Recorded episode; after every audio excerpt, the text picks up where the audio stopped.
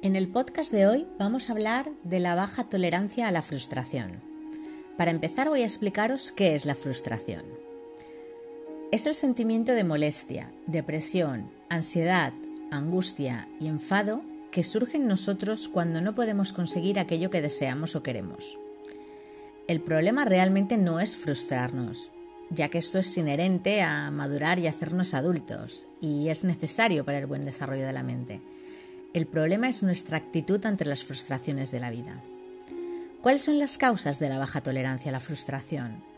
Pues básicamente las pautas de crianza, o padres sobreprotectores que no permiten que los hijos tengan situaciones complicadas, que tienden a resolver todos los problemas que les surgen a los niños, o en, la otra parte, padres muy negligentes, que no toleran y no dejan que el niño exprese sus emociones, ni apaciguan ni calman sus miedos, su estrés, su angustia.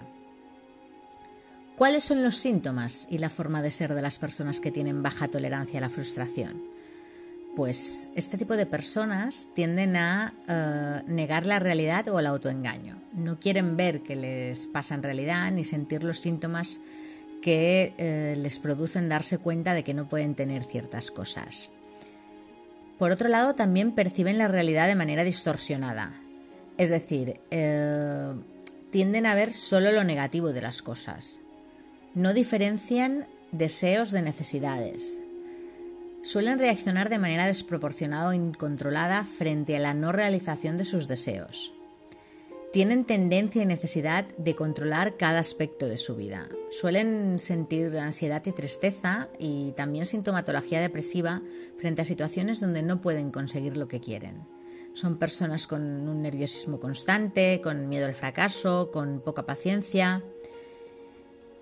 ¿Qué podemos hacer? Eh, ¿Qué se puede hacer para superar la baja tolerancia a la frustración? Pues de forma genérica se trabaja en aprender a aceptar las situaciones que no podemos controlar y que son inherentes a la vida.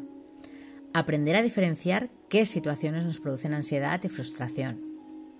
Una psicoeducación emocional.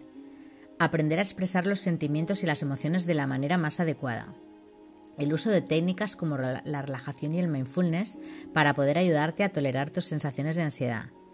También eh, es importante dejar de querer tener el control o dejar de querer ser perfecto. Entender por qué se ha generado esa tolerancia, esa poca tolerancia a la frustración.